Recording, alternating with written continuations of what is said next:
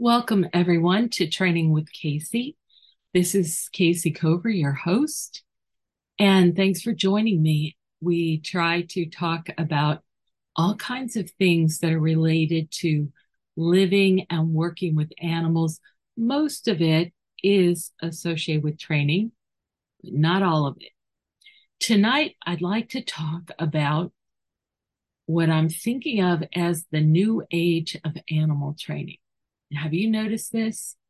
I guess it partially depends on how long you've been around animals and how long you've just been around. So there's been a pathway, and I think it's very exciting. And I have been my I've been working towards this for almost 50 years. And I couldn't understand why it was so long in coming and why there were such false starts and mm, manipulations, misuses. So I think no matter what kind of training you do, what kind of trainer you are, what kind of animal professional you are, we all want the very best for ourselves and the animals in our lives. We want the best medical care. We want the best health. We want the best um, cooperation, collaboration, communion, community. But boy, can we disagree on the best way to do that. So if you look at the pathway of you know where we've been in the last hundred years and or yeah, the last hundred years and where we are now, I would like to talk about two different paths. One is the path of industry, like animal trainers, and the other is my personal path and how I, you know, contributed and evolved and what I think is happening. So, what what is actually happening right now? Well it seems to me that there's a big movement of animal professionals trainers ethologists veterinarians researchers that are all really evolving the way we look at and interact with animals. So instead of just compelling an animal to do what we want we see much more care given for enlisting cooperation, much more care given for setting the animal up for success by looking at the environment and looking at the culture that the animal's working in. We're looking at way more nuanced methods for teaching and leading, inspiring, motivating animals. So, what was this actual progression? And so it's going to be very, very brief. We can talk about it another time. I'd love to. And I'd like to talk about it with various people. And the first one I'll say is husbandry. Husbandry as in farming. So well, it's even more than farming. I mean, animals have been working for us for a long time. And so husbandry refers to taking care of the animals. But you know, at the, in the 1900s, at least 25% of the American population was directly involved in agriculture. Almost everyone, my mom's family, then they didn't even live out in the country. They had a milk cow. And lots of people had chickens and pigs. And yeah, if you lived out on a farm, that horses were working on your farm and maybe the oxen were. And everybody had animals that they raised to eat or, you know, chickens that laid eggs for them, sheep that you got the wool from, it's like the animals were part of everything.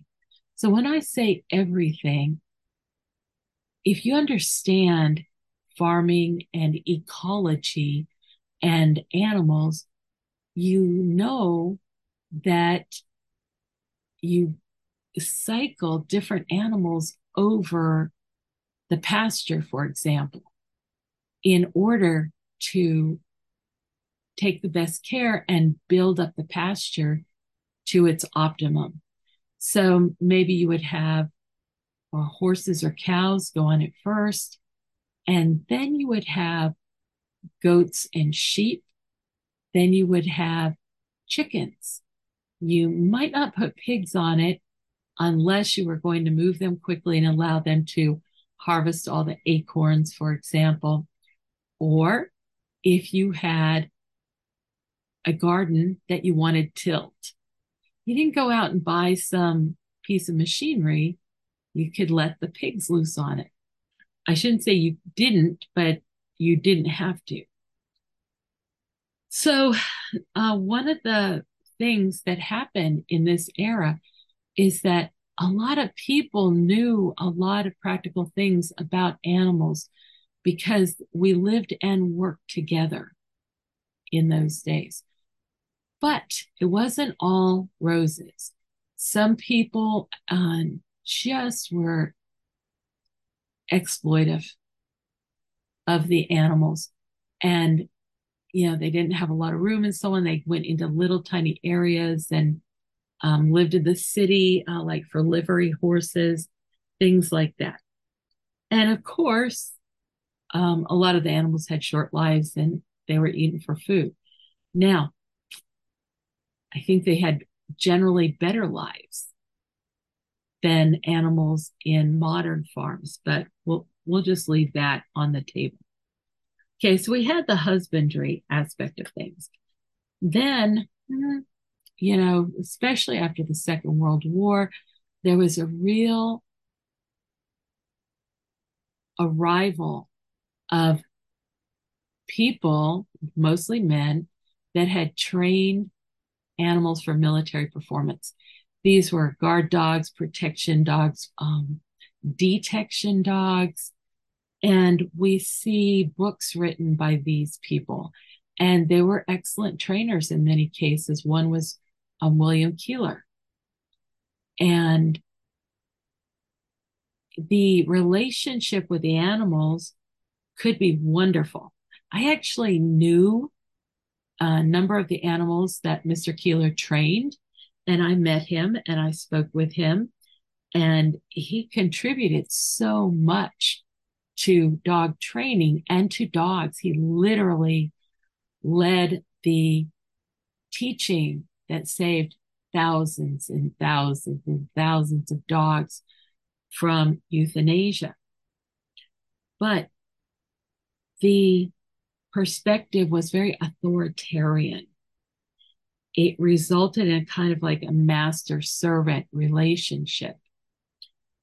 And or in in some cases people in the same area did nothing when i was very small i remember dogs just running loose in the neighborhood. And the kids and the dogs would be let out in the morning. And then at the end of the day, they'd go home and they'd go back inside and, and we'd all play outside for a lot of the day.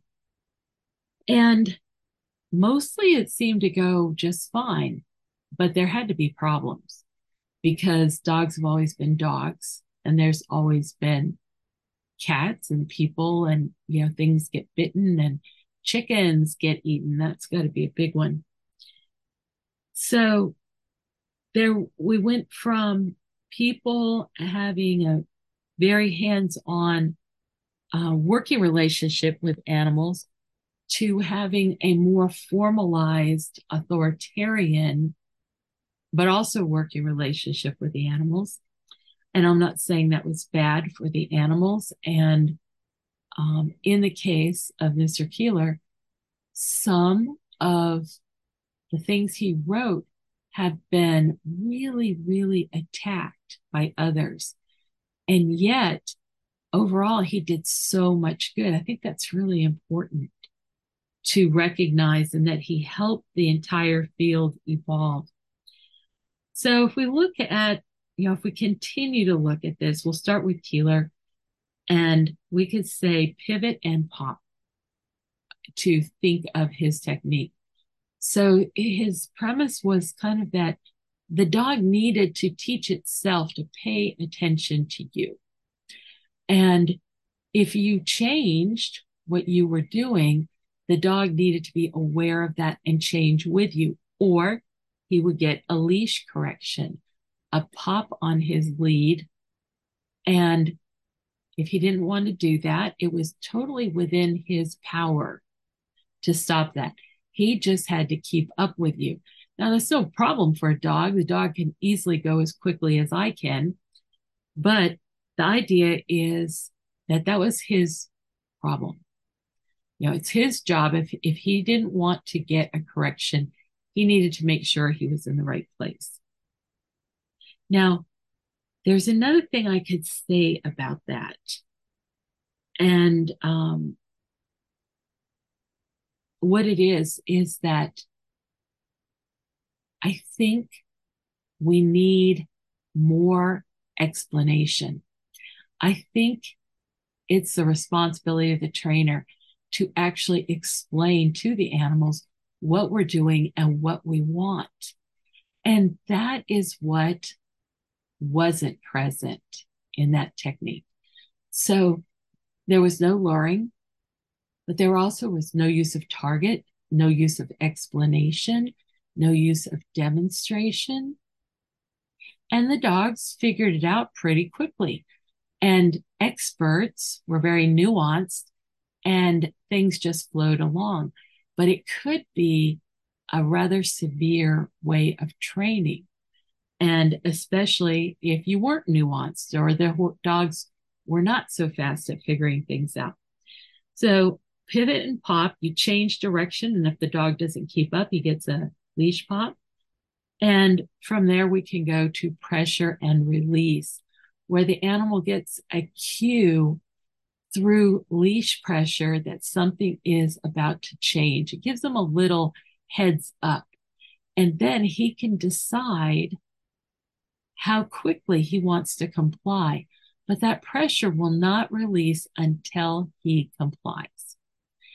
And um, a favorite trainer of mine, Chad Mackin, has said that everything is pressure and release. And I can kind of see that but I think at our very best with animals, it can be more an anticipation and a recognition rather than a pressure and release. So, for example, uh, my horse is not a dog, of course, but they learn very much the same way. And if I say to my horse, we're going to do four steps front, eight in a turn to the left, eight in a turn to the right. Then we'll back up eight steps. My horse will just nod and immediately start walking four steps front, eight to the left, eight to the right, back, back, back, back, back, etc. She's telling me, I heard you. You don't need to repeat it. This is what you're saying, correct? And of course, yeah, that is it. So when she gets the information, you could say it's pressure because I'm raising an expectation, but that's so subtle and nuanced. And she eagerly moves right into doing this thing. Like she likes doing this. Okay, so pivot and pop, pressure and release, halters. I wasn't quite sure where to put halters in there, but I became aware of them a little bit later but I'll go ahead and put them in there right now because uh, they're a more indirect way of directing an animal. So you put a halter on either their head or their body. You might call it a harness if it's on its body. And the point is that you can control some aspect of the animal's movement. So some of these halters pinch the animal, some of them just contain them. And the reason I put it where I did is that we've always had halters for horses. both for their head and also if they're going to, you know, harness, if they're going to pull a wagon or something like that. Cows, same thing. It predates every kind of training method that I'm going to list here today. And one of these that is often billed as the most, you know, progressive halter. I'll say it's billed that way by people that want to use it, and that is the head halter. And it's pretty much my least favorite tool. But it's not just that, because my opinion doesn't really matter. The dog's opinion matters. And to my surprise, I have asked a number of dogs what collar they prefer. I literally give them a choice between collars before we go out for a walk. And to my amazement, they will often choose a prong collar over anything else. And there are so many people that are against prong collars, and yet that is specifically the collar that I see dogs choosing. Go figure. It wasn't my favorite, but it's not my neck either. So there's a number of reasons for that. Maybe we'll do a podcast on that if you're interested. But halters. Okay, so what came somewhere after halters? Operant conditioning. Now, operant conditioning isn't a new invention, it's a, a study of the way learning happens or can happen. And of course, I should have listed before operant conditioning, classical conditioning. So, what is that, you might ask?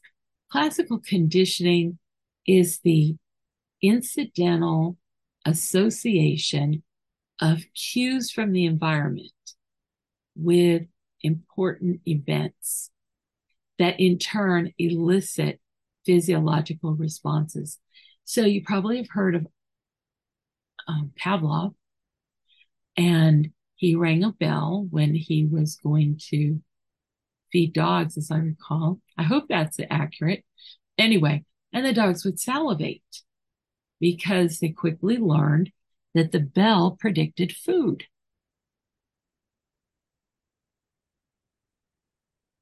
So there was nothing very complicated about that, but it was a sub an unconscious form of training. So we didn't go and talk to the animals about, okay, now we'll bring your food. And oh, don't you worry, you're going to love this food because it's prime rib, or in the case of dogs, maybe more to the point, road apples. And the animals um, would then start salivating or licking or whatever was associated with eating. So, how is operant conditioning different? Operant conditioning refers to operating on the environment in order to gain something. So, if you wanted a banana, you could stack up cubes so you could climb on top of them and get the banana down if you wanted to get a treat from your human trainer, you could follow their suggestion and uh, get a treat. So the operant is the action that the animal performs in order to get some payment from the environment. And you might be in that environment, you as a trainer. So there came along a form of operant conditioning, a subset of it, that had its own special rules. And in frankness, a lot of the rules were not part of operant conditioning. And they were presented as being part of operant conditioning. And um, but it, it got publicized in a popular book and lots and lots of people started training that way and not necessarily going back to learn the more complete system of operant conditioning, or sometimes called behaviorism. And I found that frustrating because clicker training actually came behind another form of operant conditioning, which didn't have a name, didn't have a separate name until 1990. I'm actually the person that named it, and I'm not exactly proud of that, but it needed to happen. And um, the reason it needed to happen is that dolphin trainers, marine mammal trainers, um, led initially by Keller Breland, who was a student of uh, Fred Skinner. He had developed techniques that allowed them to train marine mammals for the U.S. Navy in the open ocean. And he then went on to train lots of other kinds of animals to do all kinds of interesting things. Just a really, really fascinating person and fascinating accomplishments. But they just called it operant conditioning and behaviorism as far as I could find so far. And it wasn't. It wasn't because it used a very important tool, a target, and also a bridge. So I hear dog trainers a lot of times talk about uh, reward markers and a bridge. You could call it a reward marker, but an operant conditioning person would not call it a reward mar- marker because we're not supposed to talk about rewards. We're supposed to talk about reinforcement. Reinforcement is where the behavior is increased, whereas reward is where the animal is happy or gratified by something. And Skinner argued, we don't know that. We don't know how the animal feels, but we can tell you whether or not the behavior, this particular behavior, was increased or reinforced. So the bridge got its name because it bridged the gap in time between the trainer cueing the animal, the animal responding to that cue correctly, and the trainer getting food or another primary reinforcer to the animal. Primary just means something that the animal automatically uh, would increase its behavior in order to get it. It's usually food. It could be a great scratch or it could be an opportunity to go for a walk or whatever. Okay, so we have bridges, okay, which tell the animal you did it right and let me get something for you for that. So you might ask, well, why would you, why wouldn't you just give them the food? Well, because if you're working in the open ocean with dolphins and seals and sea lions, they might be hundreds of feet away when they do what you need them to do. They might be underwater and they might be a thousand feet underwater. If you look at the case of Tuffy, the bottlenose dolphin that showed us that dolphins could go that deep. So we needed to be able to give the animal feedback that they were successful and correct before we were able to actually get food or some other reinforcer to them. Now, the second tool that we had was the target. And target is both a verb and a noun. You can target an animal and you can you know, target them as in have them target on a contact point. And the contact point itself is also called the target. So for me, a two finger target looks like this here. And then when the animal targets, he makes contact. So here, X. Okay, so the X is the bridge. The here is the cue. This hand is the animal. This hand is the target. Here, good, good, good, good, good. What is that good, good, good, you might ask? Well, that's the intermediate bridge. And that's something that I brought to the field in also 1990 because we were doing some work that really required these little pigs to be very patient and hold very still. And so we didn't want to just say hold and or target or here. Those are all cues that often used for targeting. And then have the animal come make contact and then get discouraged and just drift off the target. So I postulated that if we used an intermediate bridge to tell them you're on the right path, stick to it, and you will soon be successful. And that was the intermediate bridge. And it started out being X, X, X, X, X, X, X, X, X. So the X is the terminal bridge, and the X, X, X, X, X, X is the intermediate bridge. Now you may be going, didn't you just say good, good, good, good, good, good, good, good? Yes, or D, D, D, D, D, D, D, D, key, key, key, key, key, key, key, key. Do them any of those ways. The animal just has to understand that the sound that you are giving is a bridge sound. So when we're teaching the t- bridges and targets, we always routinely teach at least two different ones. And um, that's because your tongue will get tired and you'll want to switch from time to time. And once you teach two, they'll generalize. You know, you could say almost anything and they get it. So we have the bridge and the target that are used in conjunction with operant conditioning and made it a very much more efficient, effective, and fair way of training.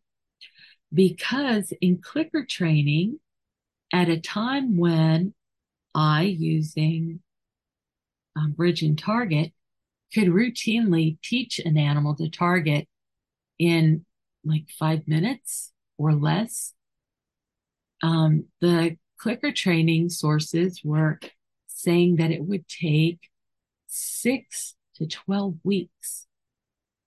And the reason is probably that they didn't, like Koehler, they didn't have a way to explain what they wanted. And so trainers were instructed to go stand in the middle of the room like a tree, literally like a tree, and just dole out reinforcers when the animal happened to do something more like they wanted than it had been doing. So if you wanted an animal to lie down, maybe the animal sat or maybe he bowed and that was more like laying down than running around the room. So maybe you would reinforce for that. But maybe then in his excitement, the animal would pop back up. And also there was a lot of reliance on using props. Uh, so for example, there were demonstrations of teaching people to write with chalk on a chalkboard or teaching people to go out a door. And so they would go near a chalkboard and there'd be chalk on the little tray. And they, the trainer, the so called trainer would stand there expectantly. And if the person went near the chalk, they would get a reinforcer. And if they picked up the chalk, they would get a reinforcer. And if they put the chalk on the board, they get a reinforcer. And if they drew on the board, they get a big reinforcer. What's the problem with that? That person has already been conditioned to understand that chalk and chalkboards are used together and how they are used together. If you wait for a dog to go to the chalkboard and pick up the chalk and start to write on the board, you're going to be there a while, quite a while.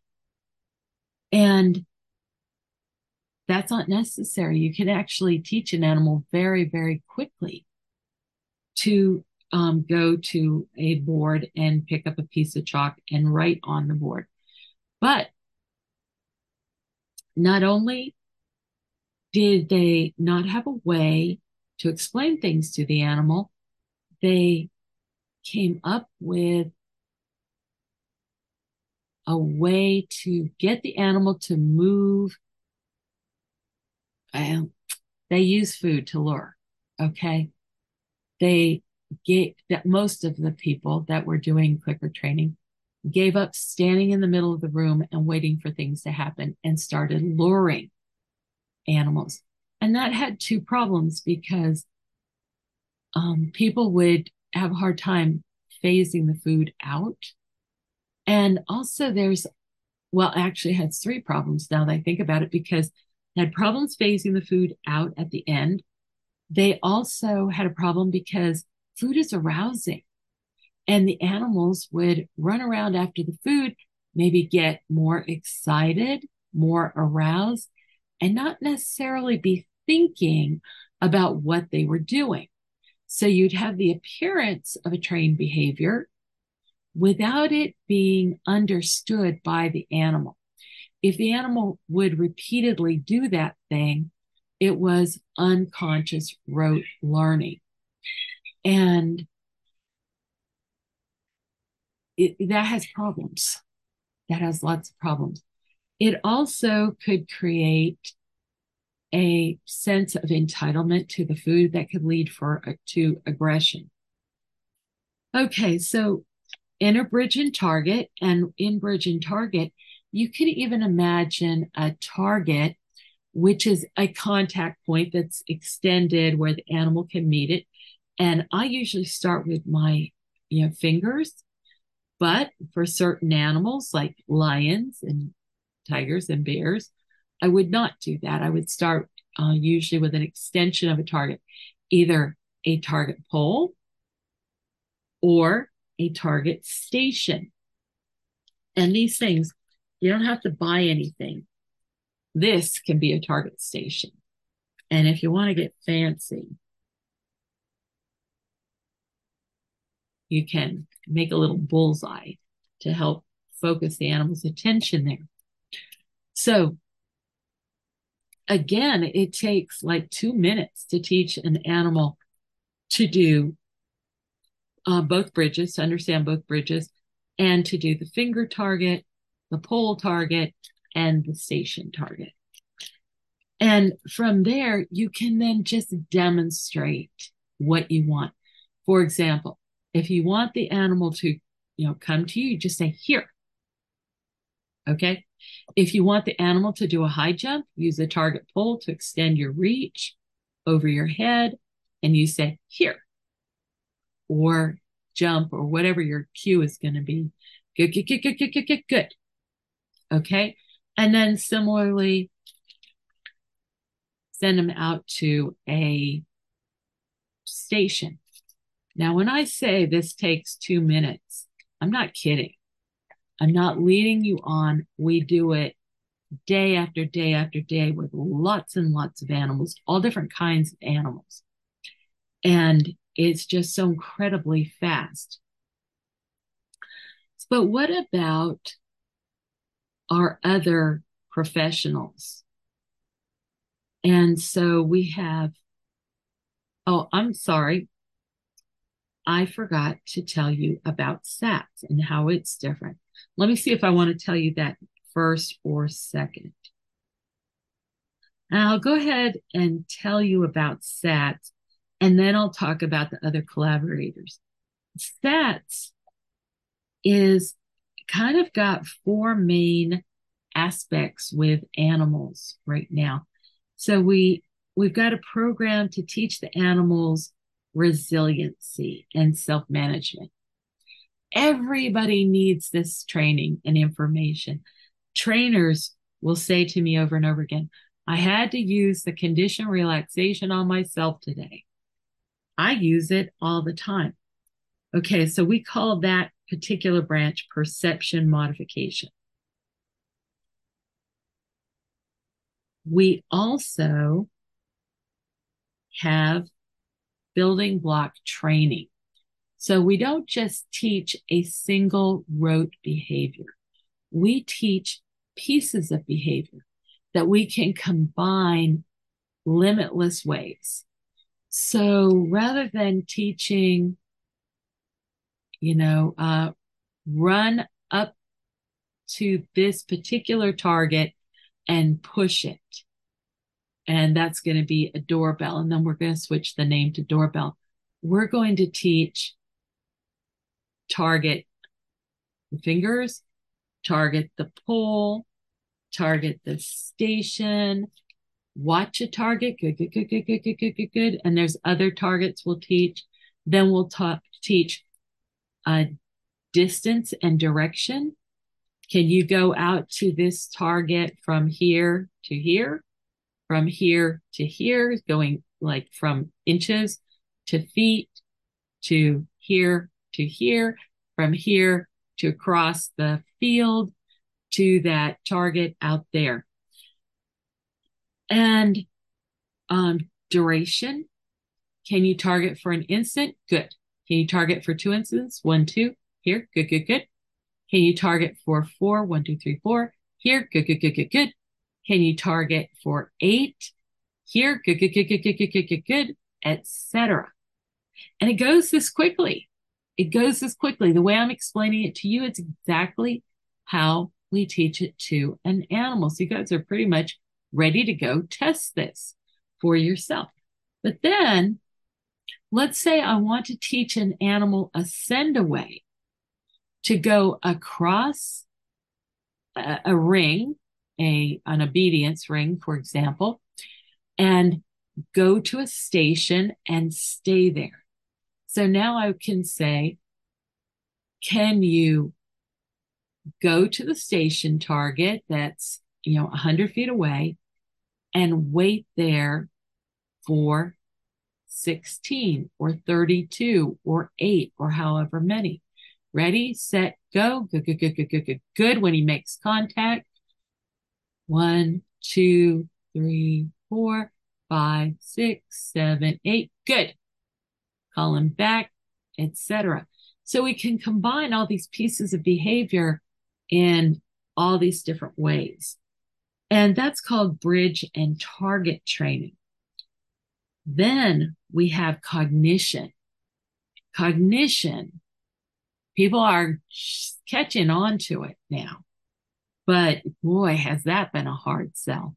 I've been working on cognition with animals, two way communication since I was at the National Zoo in 1979. The workmen at the zoo made a rack for me so that I could hang up all these linoleum uh, graphics. And each one was a word. So if it was a verb, it had a white background with a black symbol on it. If it was a noun, it had a gray background. And there were three or four rows. And I hung these things up on this rack with shower hooks and you know what happened? The animals were so fast at answering. What kind of fish do you want? And maybe I had eight fish up there for them to choose from. Butterfish. I'm still saying, I just got all those set up. Now I've got to take them down and offer another choice. Or I can put them all up, but even so, you know, I'd ask them 10 questions. They go ding, ding, ding, ding, ding, ding. We're done. It was too clumsy. So you may know now that I pretty much use a binary toggle like so. And I'll assign a different meaning to the thumb and the uh, little finger all the time. I want to make sure the animal's actually listening to what I say and doesn't get into a habit of always picking the thumb because that's normally correct. So they have to listen to what I say and to what I assign. So if I say, do you want, if, if I say, do you want food? Yes, with a thumb. Do you want food? Yes or no? They pick yes with a thumb. Then I say, do you want food? No or yes. You have to be listening because if they pick the thumb again, they're not going to get food. And that allows us to check to make sure that the animal is actually paying attention. And in fact, when I was at the University of Maryland and we taught cows to tell farmers if they wanted, or scientists actually, if they wanted food or a date with a bull, the animals would make their choice and we would not do anything until they went to the choice station. So if they picked a date with the bull, they had to go to the gate that led to the bull's enclosure. If they picked food, they had to go to the food table. And if a cow went to the wrong station, it ended the trial. They never went to the wrong station, not once. If the cow picked the bull, she might not want to actually date the bull. She might want to eat his food, beat him up, look at his area, but she did want to go where the bull was. If she picked food, she didn't turn around and go, Oh, dang, I meant to pick the bull. Please let me in with the bull. It didn't happen like that either. So, what we do now with cognition is we systematically build vocabulary. So, I teach the animals labels for everything individuals, activities, locations, items, food, you know, uh, triggers. Doesn't matter what it is, everything gets named. Then we teach concepts, things like over versus under, around versus between, right versus left. And I always teach in opposing pairs. So the next thing, the, the fourth main area of stats right now is inspiring collaboration. So I I think that well, first of all, I must say that I am I have the liberty of not having to make animals do much anymore. I used to ha- need them to do shows up to 14 times a day. Or um, you know the same behaviors over and over again. And when i left working for other institutions i decided i didn't want to have an animal working with me if they didn't want to work as much as i did. And if you watch the videos most of the time animals are off lead when we're working together and even if they're on lead, a lot of times you'll see the touch is very, very light. Like I'm giving information, but I'm not really making them do anything. And what we do instead is we offer them choices and we honor their choices. And we, when we honor their choices, they're empowered to help direct the training. And so let me see if I can think of a good example. So with a rhino that needed to get his abscess flushed, I was just like, you can do it this way where you can control it, or they're worried about you. They're going to bring in the squeeze chute. And I had his attention. He knew what a squeeze chute was, apparently. And he could have been anywhere, but he came right to this interface where he and I could talk.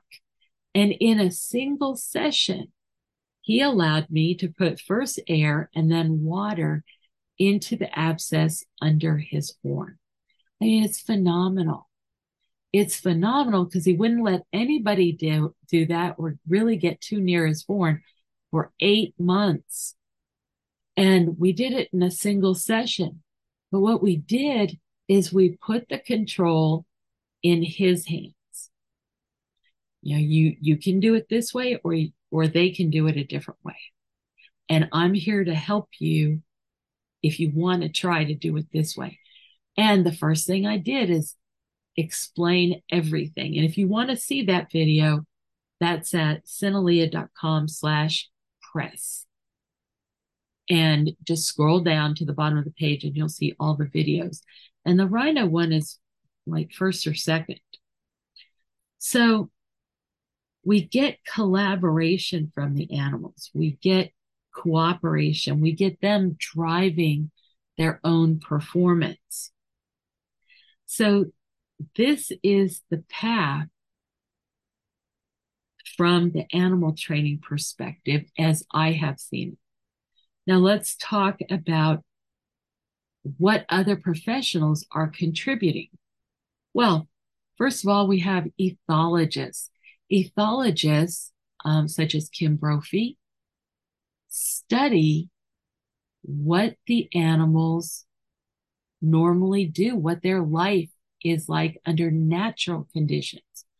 Who are these animals? What do they need to be happy, healthy, successful, and successful with us in our strange community? So, for example, if you went to an ethologist and you wanted to keep a wolf as a pet, and you were also a gardener, an ethologist would probably suggest A, don't keep a wolf, and B, don't keep a wolf in an area with plants that you want to have live because it is just second nature for a wolf to go out and mark the landmarks in his area. And that's like every place where he makes a turn, right? On his patrol around the property. So at zoos and so on, you'd have a line of trees and the wolves would just pee to death a tree, pee a tree to death. And that tree would die. And then the next tree was under assault and so on. So if that was important to you, an ethologist would help you to set things up so that you wouldn't have a war with your wolf or you wouldn't have a situation where you were both unhappy. What about veterinarians? Well, not only do veterinarians try to help us keep animals healthy, but they are now really grappling with stress problems. The pathologists that I've worked with, both in human medical research and also with exotic animal care, have all said that um, disease is 90% stress. So if we can help the animals to avoid stress, they're going to be more likely to be healthy. So how can vets do that? Well, there's lots of ways. And one that I'm delighted to see is fear free. I'm delighted to see it because it represents a huge change in the way animals are treated. Instead of taking animals and just restraining them and doing whatever you need to do, no matter how violated the animal feels, no matter how terrified or traumatized the animal is, you got that shot or you got that tooth looked at or whatever. And so with fear free, the people approach the animal. Maybe they let him stay on the ground instead of getting up on a table. Um, the medical staff use pheromones, uh, which are signaling molecules, which in, in this particular case signal calmness and safety.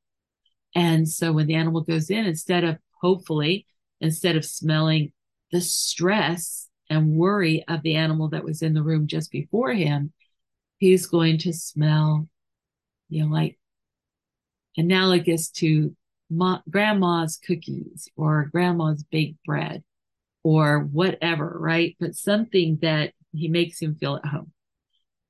And uh, they're also starting to use food. And this is fantastic. Now, I already made a podcast on what else we can do, which we really need to do, which is actually even easier.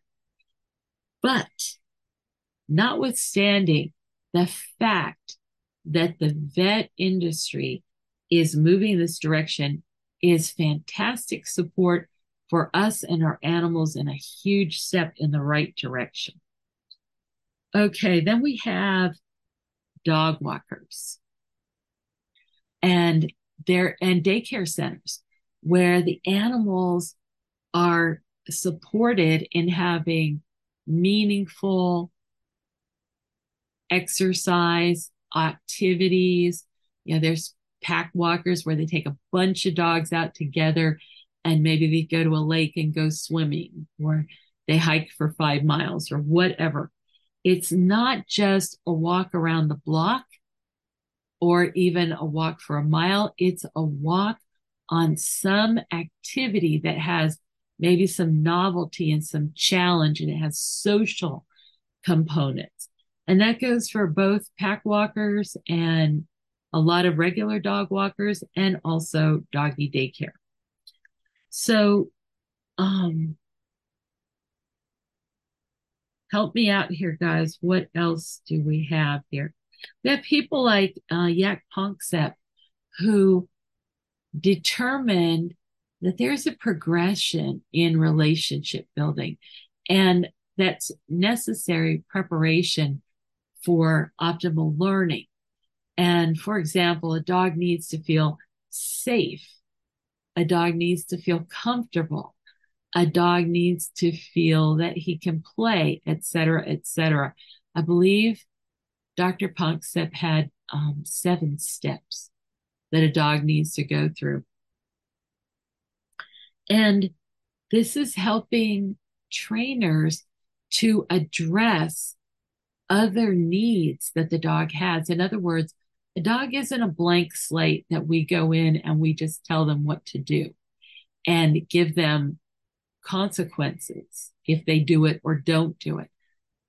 A dog is a living, feeling being and needs to be supported as such. He needs to have an opportunity to build comfort and build confidence and to express himself in relationships with his owners, but also with his trainers and so forth. Uh, we have the recent work with the genome, where we see that dogs are much more like us than we ever imagined. Um, work with the MRI, where we learn that dogs have a lot of the same abilities that we do, that their brains operate in very similar ways. It goes on and on. So all these different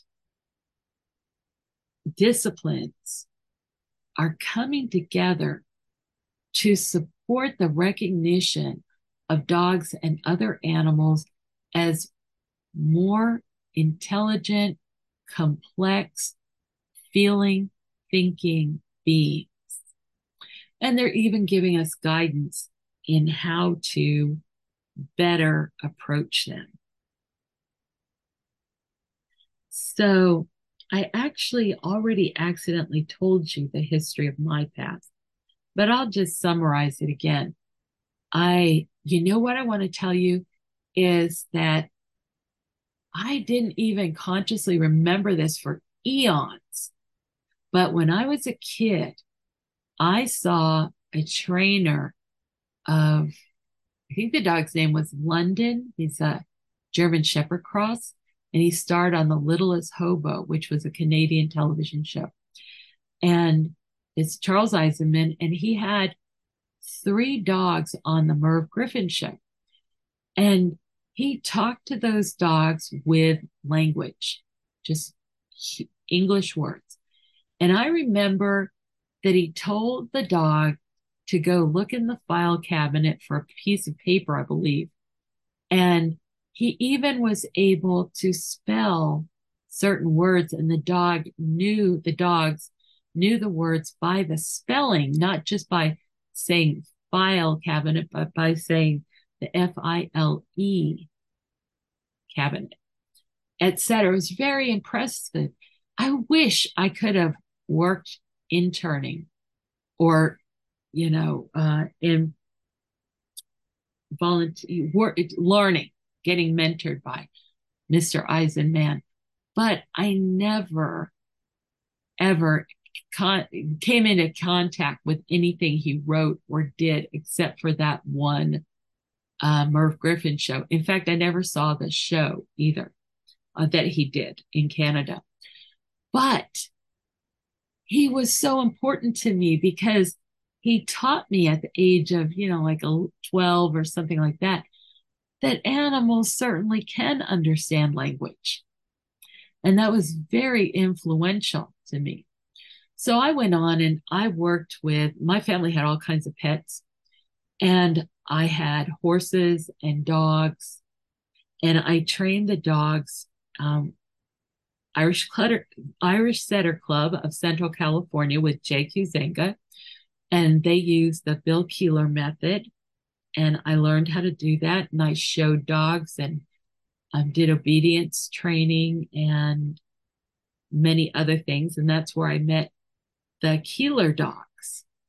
And by the way, the Koehler dogs were in various Disney movies like um, Homeward Bound and the Big Red movies. Amazing dogs, amazing training. And I want you to know that these dogs were so well balanced. I mean, it was amazing to meet these dogs. and then, excuse me a second.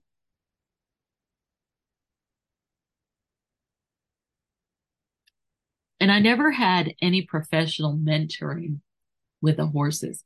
My dad had been kind of a farm boy and he just, you know, figured he just pick it up. And so I never learned from any um, actual horse trainers that had much of a chance, like no lessons or anything like that. So I went off to school and I started training marine mammals in the lab of Dr. Jerry Kooyman. And we did a lot of work for metabolic studies. So we had to do some interesting things like uh, get the animals to breathe only into a cone that led to an air source that had hydrogen gas in it so that they could measure the lung volumes and so on. And we were able to do that. So, how would you do that? How would you get an animal to hold his breath until he got to this cone and to only exchange air in this cone? And oh, by the way, when he got out of the cone and barked and found out he had a Mickey Mouse voice, there was a conversation to be had. They were not too happy about that. So we were able to do some pretty demanding, interesting things. And we were using operant conditioning.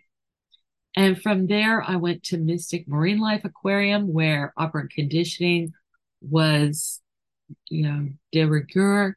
That's what everybody used all the time. And then from there to the National Zoo. Now, Mystic, I did use operant conditioning all the time, but I did start working with, in this case, American Sign Language with a dolphin so that I could spell words for her and tell her things that other animals wouldn't necessarily recognize what they were. At National Zoo, we started working with the two way communication with the gray seals, first of all, but also with the other animals. I was there for eight years, University of Maryland, and we were teaching cows, as I mentioned, to tell scientists if they want a food or date with a bull. We litter trained a horse, I think two horses actually, we did the voluntary blood sample collection with the swine and a lot of other little projects. And by that time, I was really on to this whole two way communication stuff. When I even tested things like, you know, those um, color blindness tests where you have two colors that if you have a certain form of color blindness, you will only see one of the two colors. So they'll have a color and they'll intersperse it with dots that make a number like six. But if you have color blindness, all you'll see is the dots of the first color, not the color that makes six. And I made a bunch of colored targets, uh, not cut, like language cards, words that were graphic. And then I found out that dogs don't see the same colors that we do. And rather than redoing everything in white to black, white, gray tones and black, and yellow and blue, I photographed all of my graphics cards in black and white.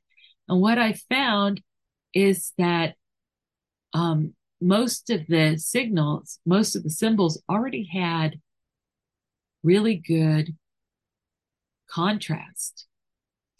And so we were able to just keep developing this two way communication. And now my horses understand more and more words. Sarah definitely understands over 500 words and concepts. So all of this has led me to realize that I have to teach these animals cognitively. I can't leave them out of the conversation. And when I bring them into the conversation, we get so much more engagement. The animals are so much more interested in meeting the challenges. Um, it's important to recognize their contributions too. So, for example, I mentioned that my horse will um, immediately start to move through a sequence that I described to her. And I think it's important for me to say, yes, that's exactly right. That's exactly right. And how about this? Do you want to go left and left here, or do you want to go left and right? And ask her opinion and then try it both ways. We can see if it works or not. So, two way communication, I think, is huge. In fact, I think it's so huge that we're working on reuniting, not reuniting, reconnecting my horse with her good friend who also left the stable and now is living um, lots of miles away. And I was thrilled because the owner of the other horse is interested in letting them talk by FaceTime. And we'll probably, if that works, we'll definitely be sharing it. So, where else do we need to go?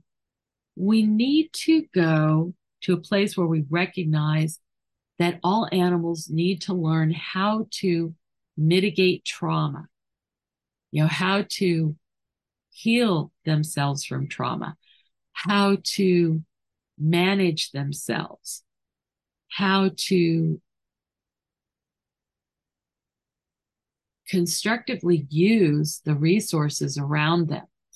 And there's all kinds of crazy ways. Like I've known of some dogs that like to um, use their toys to make like live art, right?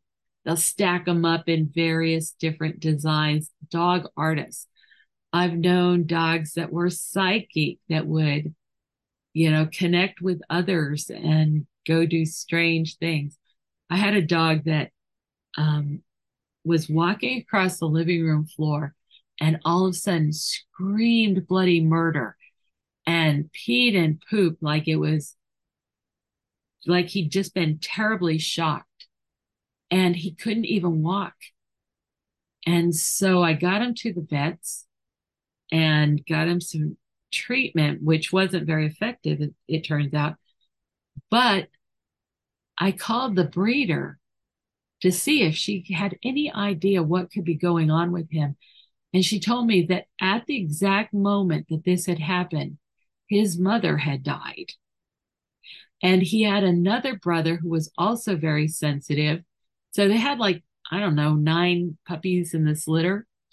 But my dog Duncan and this other dog named Cody had both done something very similar at exactly the same time. And Cody was off in Washington State, and Duncan's mother was uh, I don't remember where she was, but anyway, she passed over at that instant. So the needs of animals are much more complex and much broader than we have formally rec- formerly recognized. And it's great that we are, you know, coming up to the challenge. And we need to just keep going to keep incorporating interesting, meaningful things that we can do together. I think every dog needs a job. And a job, well, let's say an avocation, something that they love doing that's challenging, interesting, and provides them a means to make a contribution. And they'll tell you, they'll tell you what they want to do. And you need to find the time and the means to go do something meaningful with your dog. And they love to walk and everything, but it, I think it needs more. Anyway, I've talked about the evolution of training.